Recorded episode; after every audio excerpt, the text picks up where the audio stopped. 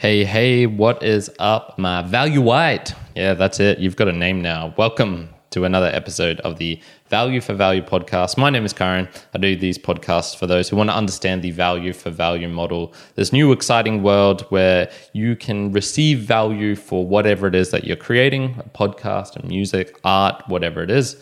And you do this through an alternative method to the standard advertising model. Now, as I mentioned last week, these shows are taking a little bit of a more free form flowing, and uh, I'm quite enjoying that. And I, I hope you do too. But if not, send me a boostagram. I'd love to know what you think. Now, I also need to mention I'm doing a pre recording for this week because I'm having a mini holiday going up to Airlie Beach in sunny Brisbane, Queensland, Australia. So this one is going to be pre-recorded by a week. So if you do have sent a boostagram in the the previous week, unfortunately I can't read it out because I cannot see into the future. Now, this episode, episode 12, is labeled What Value for Value Isn't. So I think it's important to differentiate some things that might superficially look like value for value and have even elements of the value for value model in them, but are a little bit different. So the first one I'm want to talk about is subscriptions. So we've all heard of subscriptions, subscribe to my podcast, subscribe to etc. etc. Uh, Amazon, uh, sorry, not Amazon, Apple has come out with this pretty recently for their podcasting, and I'm pretty sure Spotify is quick to follow if it already hasn't. And this is essentially saying like, hey, pay me pay me some money on a recurring basis. And I feel that the heart of value for value is the feedback and continuous production. So uh, for example, if there was a year subscription for something, hey, can you pay a year for listening to my show? That seems to me to not encapsulate it doesn't give the ability for for someone to turn off the faucet for example. It's forcing them to pay beforehand in a large amount probably. And what if they decide after a week oh you know what? I don't really enjoy this but you've already paid your subscription. How how does that fit in? So that that seems to be a completely different thing there. And the other is that with the value for value it's almost a way of incentivizing myself. So I need to stop, stay on top of my game. Each podcast episode that I'm releasing needs to be the most fantastic, the best I can get. And if the quality drops off, then I deserve to see a drop off in the quality of value that I'm getting back. Now, whether that once again be money, whether that be time, talent, treasure, whatever it is, it doesn't particularly matter for the, the context of this discussion. It's more, I need to have the incentive to be better. And if I'm relying on subscriptions, that's sort of pushing that into the into the into the past. I don't need to have that day by day incentive to to work on my craft to make things better.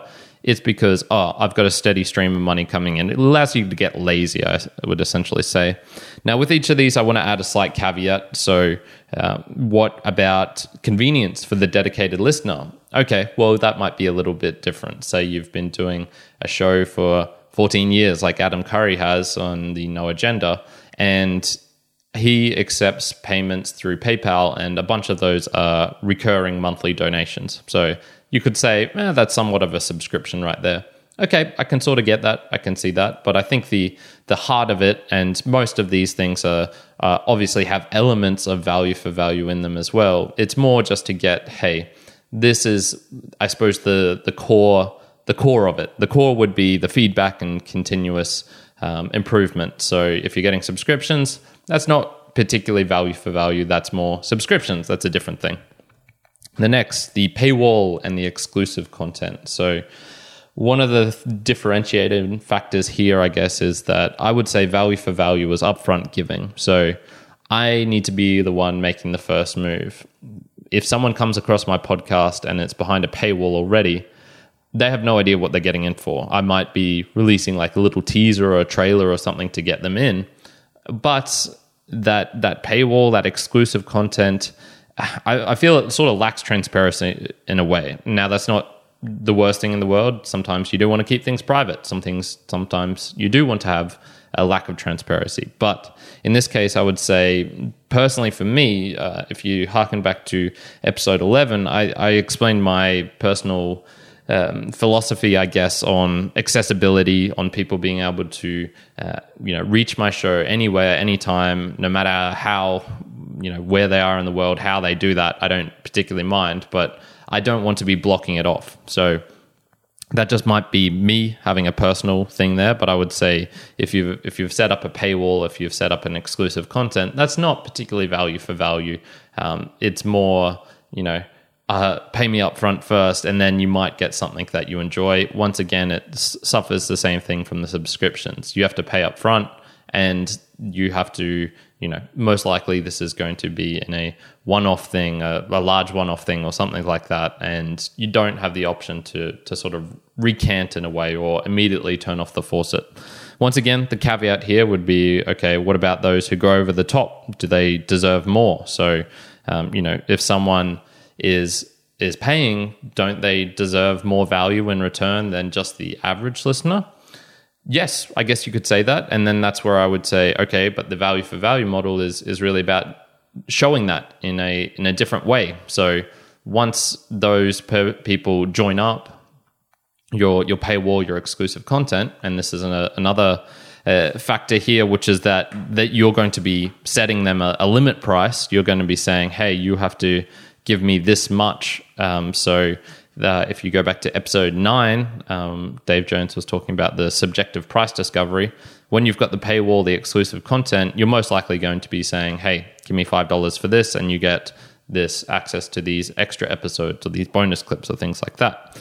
Um, the other one was yes. So okay, even if you don't have that, don't those people who are uh, giving you more value, don't they receive? Shouldn't they receive more value in return? And yes, Absolutely. And this is why you can do things like giving shout outs. Uh, if they're you know organizing if they're if they're really you know going far and beyond above and beyond you can try and meet them in person you could do things for them that are more in, in excess of what you're actually doing for the podcast as well so i guess it's i think being able to treat people as individuals in a way so each individual um, thing that comes in of, of, value. So once again, whether that be in a boostagram form with a, a, a, Satoshi amount attached to that, whether that be a simple PayPal donation, whether that be you know maybe they're handing you cash. I don't know how you're running your podcast. Uh, with all of those things, I think it, it, needs to be treated as an individual, and you're and you're not trying to um, really, really make it an autonomous thing that just happens. Hey, money comes in, just give me, give me, give me, give me. Then another one, and this is crowdfunding, donations, and tips. And so I've, I've lumped these all in together. And this might just be some linguistic semantics on my point, but I feel that they imply begging. So uh, particularly, you know, tips is kind of hard. We don't really have it here in Australia, so I'm not really 100% sure how people use it in other places in the world. But when I was traveling through South America, Latin America, and, and the countries that did have tipping, uh, Argentina, for example, it didn't feel like it was a uh, you know, I was giving them value for value. It didn't feel like, hey, that their service in this restaurant was excellent. I'm going to add them uh, a bit on top. No, for me, it was like, okay, there's a prearranged tip for the bill, which is at 10%. There is an implicit expectation that you give me some something extra, even though my service might not have been fantastic. There was no uh, ability for me to really give extra if I wanted or give less if I wanted. It was a set amount. Um, and then, so that got me thinking, you know, the heart of of value for value is me giving and then you returning. And this is actually replaced by you paying to not feel bad. And this is the begging aspect. If you see a homeless man in the street, you know, he's not giving you value. The the when you give them some money, it's so that you don't feel so bad. It's it's trying to get away badness rather than it needs to be like a voluntary thing. Like every time that I send someone a boostagram, I feel hella good because it's like yes, I just sent them a little bit of something. It can be a tiny amount. Um, they they have uh, really exceeded expectations, if if you want to put it that way. Um, they have given me something that I found enjoyable, whether that was you know a half an hour podcast, whether that was uh, a shout out on the show, whatever it is, doesn't really matter. That implicit thing there is that it's it's it's filling my cup in a way. If you want to use some uh, some I don't know how you'd call that um, maybe not a very spiritual language, I guess you'd say. It's filling my cup. It's making me feel better by doing that. Whereas the donations, crowdfunding tips, um, it can sort of yeah, take on a different pers- personality of of and once again this could just be the linguistics so a caveat here maybe you just used um, donations and tipping in a different way that I do okay that that's cool um, and crowdfunding as well I would say is falling into that category of you not particularly giving the value. It's it's sort of saying like hey give me give me give me I promise I'll do something in the future. Um, but yeah etc etc the last one, and this is pretty obvious, there's not value for value, is ads, affiliate marketing, sponsorships, joining a network, things like that.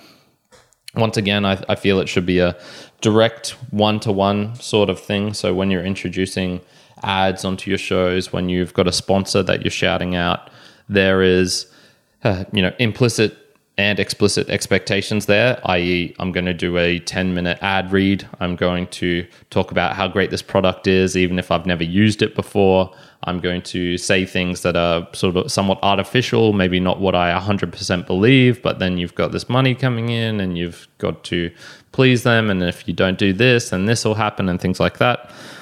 It's essentially cutting out the middleman. So the value for value really is a, a personal connection. I have a personal connection with uh, each and every one of the the people who is um, listening to the show, for example. Now, if you get to a huge, ridiculous level, obviously you can't do this if you've got two million people listening, and let's just say ten percent of them uh, are sending you something, whether it be time, talent, or treasure there's no way you're going to be able to individually respond to each one of them to individually thank them. So uh, once again i guess the caveat here is automi- or uh, automation of some aspects are probably going to be necessary but the heart of it is is keeping your your speech as unadulterated as possible free from as many um, negative incentives as possible so that you're i suppose speaking as much truth as possible. So those were the the four different categories i went through there. Subscription the paywall exclusive content crowdfunding donation tips and all the rest ads affiliates joining a network etc etc the the core aspects are, are spread across all of these different things. So once again it's you know what it what exactly is value for value? Well it's many things. It's it's having that one-to-one connection. It's uh, making the the other person feel good. It's you taking the first step and providing value. It's you getting the feedback so you can really improve. It's a whole bunch of different things. And in one context if you look at this one particular interaction you might say oh that's not value for value but it's a it's the accumulation of those and, and really trying to live them out as best possible. The final section here we have is the Boostagram Lounge, which I do on here. Unfortunately, again, once I, as I said, as I'm pre-recording this week, there is no Boostagrams uh, to come in at the at this very moment. So I would just ask you uh, to send me one. I, I really do enjoy uh, receiving the messages. Once again, for me, it's not about the um, monetary amount of satoshis attached to the message. It is the it's the spirit of of giving me some feedback. That's what I really really crave with my podcast um, at this very moment. Maybe that'll change in the future. Who knows? But uh, I I really really do enjoy having that interaction and being able to do that um, with you right in the moment. So as you're in your podcast player, you can hear me say something stupid, you can hear me say something great, and you can respond to that in however way you want. It can be a funny message, it can be a throwaway, hey, awesome job, Kyrin. It could be a detailed, huge, long text, as uh, Pitar, um, one of the, the guys who listens to the Mere Mortals podcast, does. He provides some really, really well thought out, detailed boostagrams. I love all of them. All of them are, are fantastic. So if uh, if you're looking for a prompt, you know, did I explain value for value clearly today? Are there any things that you think should be added to that list? Are there any other payment methods of monetization? I hate that word. uh, that should I should have discussed because that could help clarify what the difference is between value for value and that. I would love to know all of those things. Uh, go to Curio, Podfriend, Breez, Castamatic. Uh, where else is there? There's a couple others. Uh, Podverse, I think, might be introducing boostagrams in the future. Who knows? Fountain FM as well. Uh, those are a bunch of the current lists. And other than that, I do hope you're having a fantastic day wherever you are in the world. Kyrin out.